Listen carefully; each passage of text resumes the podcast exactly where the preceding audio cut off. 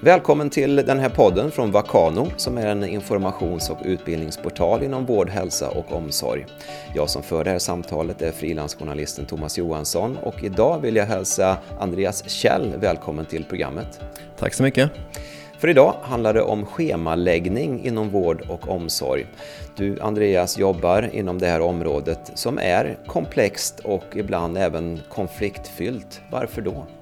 Ja, schemaläggning är väl komplext för att det är ganska mycket att ta hänsyn till när man ska lägga ett personalschema.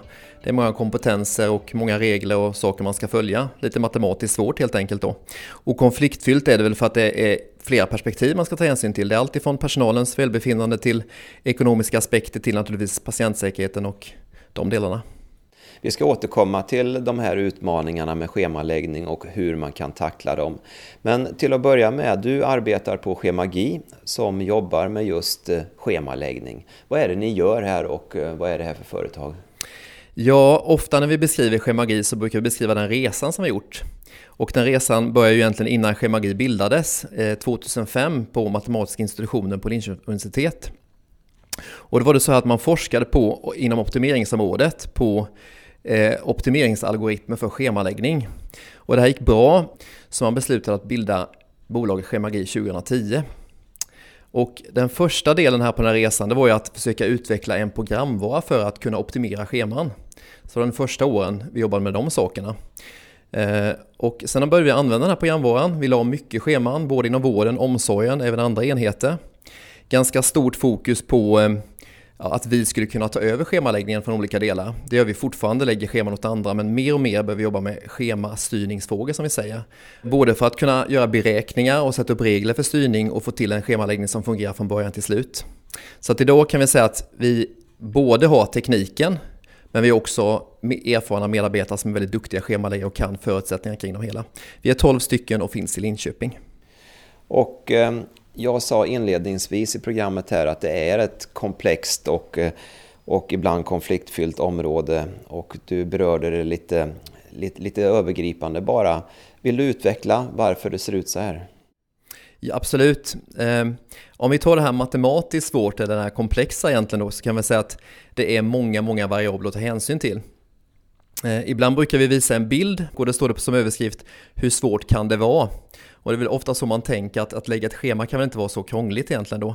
Men faktum är att det är ju ja, kanske 50-70 olika randvillkor att ta hänsyn till.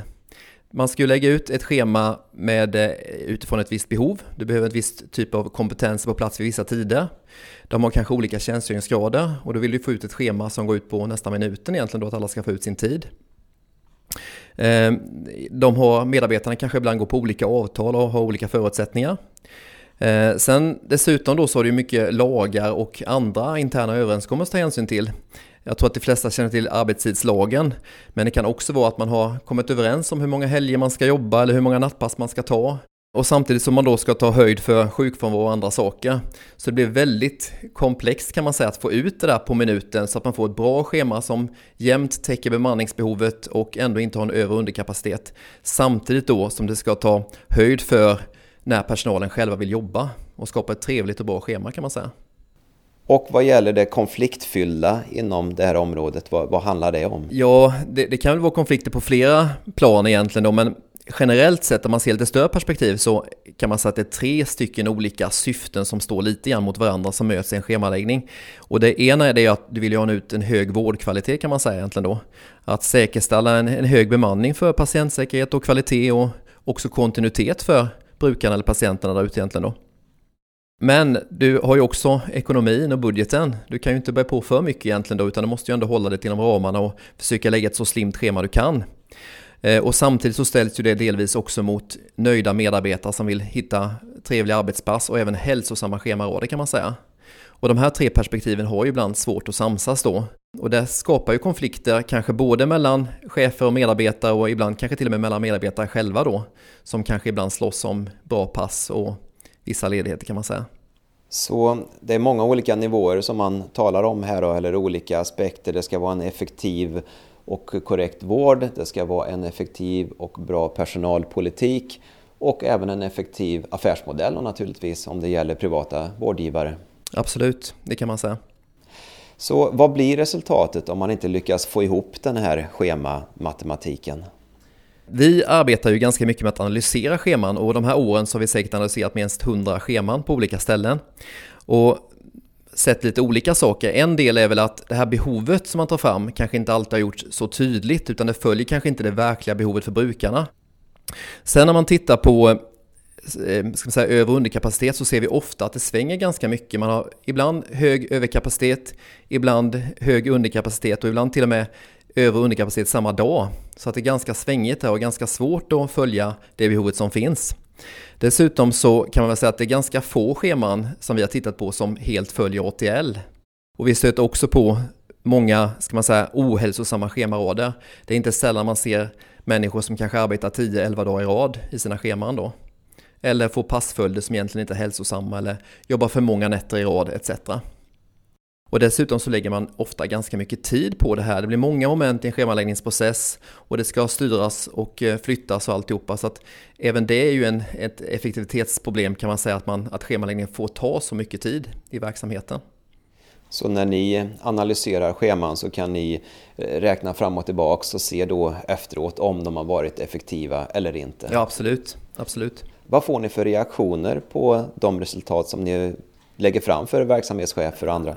Är, man kan säga att det är väldigt olika. En del har ju väldigt bra koll själva på sina scheman och följer med och mm, intresserar sig för detaljerna naturligtvis. Det blir bra samtal många gånger men ibland slås man ju också av att man träffar kanske högre chefer som blir väldigt förvånade och inte har koll alls. Och det tycker jag är lite alarmerande nästan när man ser att det är både, återigen då, handlar ju både om patientsäkerhet, det handlar om ekonomi och personalens välbefinnande. Så det är ett viktigt område det här så att det kan man ju slås av tycker jag. Men vad, vad kan man då göra åt situationen? Alltså, den frågan får vi ofta och vi tänker väl så att det finns ju ingen enkel quick fix för det här. Det hjälper inte att införa ett nytt schemasystem eller ha mer utbildning för en schemaläggare utan i grund och botten är det här en ledarskapsfråga. Vi brukar väl säga att det är ju inte dåligt på något sätt att man delegerar schemaläggningsfrågorna långt ner i organisationen och låter medarbetarna påverka men det är ju viktigt att man som chef ändå har kontroll på situationen det här är ju ingen standardåtgärd som, man, som du har varit inne på där en modell fungerar för alla utan det handlar ju väldigt mycket om prioriteringar också i verksamheten och det här antar jag då måste kommuniceras tydligt till medarbetarna. Absolut, absolut. Och själva har vi jobbat ganska mycket med de frågorna och vi har börjat införa schemaböcker på flera ställen där man tar fram egentligen en skrift som säger att så här ska vi styra våra scheman och man får en transparens i det hela som kanske både beskriver vilka regler som ska gälla för schemaläggningen men även hur processen ska se ut och vem som fattar beslut etc. Om man då ser att det finns behov att styra upp sin schemaläggning, vad gör man konkret? Ja, ibland lite förenklat så brukar vi prata om en liten trestegsraket. Man pratar om styrningen här. Och då kan man säga att det handlar om att hitta rätt behov, ta fram ett verkligt behov. Det handlar om att förbereda sig och, och veta hur man ska styra. Och sen då handlar det om att helt enkelt då implementera det här, ta fram de här riktlinjerna för styrning och involvera medarbetarna egentligen då. Det låter som att schemaläggningen är en strategiskt viktig fråga för vården och eh, omsorgen. Ja, det tycker jag absolut det är. Vad, vad, skulle du avslutningsvis säga är de tre viktigaste framgångsfaktorerna för att nå i mål med ett schemaläggningsarbete? Ja, det första som vi har nämnt innan här det är ju att inse att schemaläggning är en ledarskapsfråga. Man kan delegera själva schemaläggningen men man kan aldrig delegera schemastyrningen och kontrollen över det hela. Och det är ju som vi sa innan, det påverkar ju både vårdkvaliteten, det påverkar ekonomin i budgeten och eh, medarbetarnas eh, välbefinnande. Så att det är en viktig fråga. Eh, nästa del här då, tre saker. Verksamhetsanpassning. Det är svårt att göra det här för generellt. Man kan följa samma process och samma system etc. Men det är mycket frågor som måste tas på den egna enheten och den kultur som finns där. Och tredje delen som man aldrig kommer ifrån det är ju medarbetarpåverkan. Man kan styra schemat och man kan kanske inte tillåta för stora frihetsgrader men medarbetarna måste ju vara med och påverka på olika sätt och vara med i kommunikationen. För det är ju ändå de som är den viktigaste resursen här inom vården.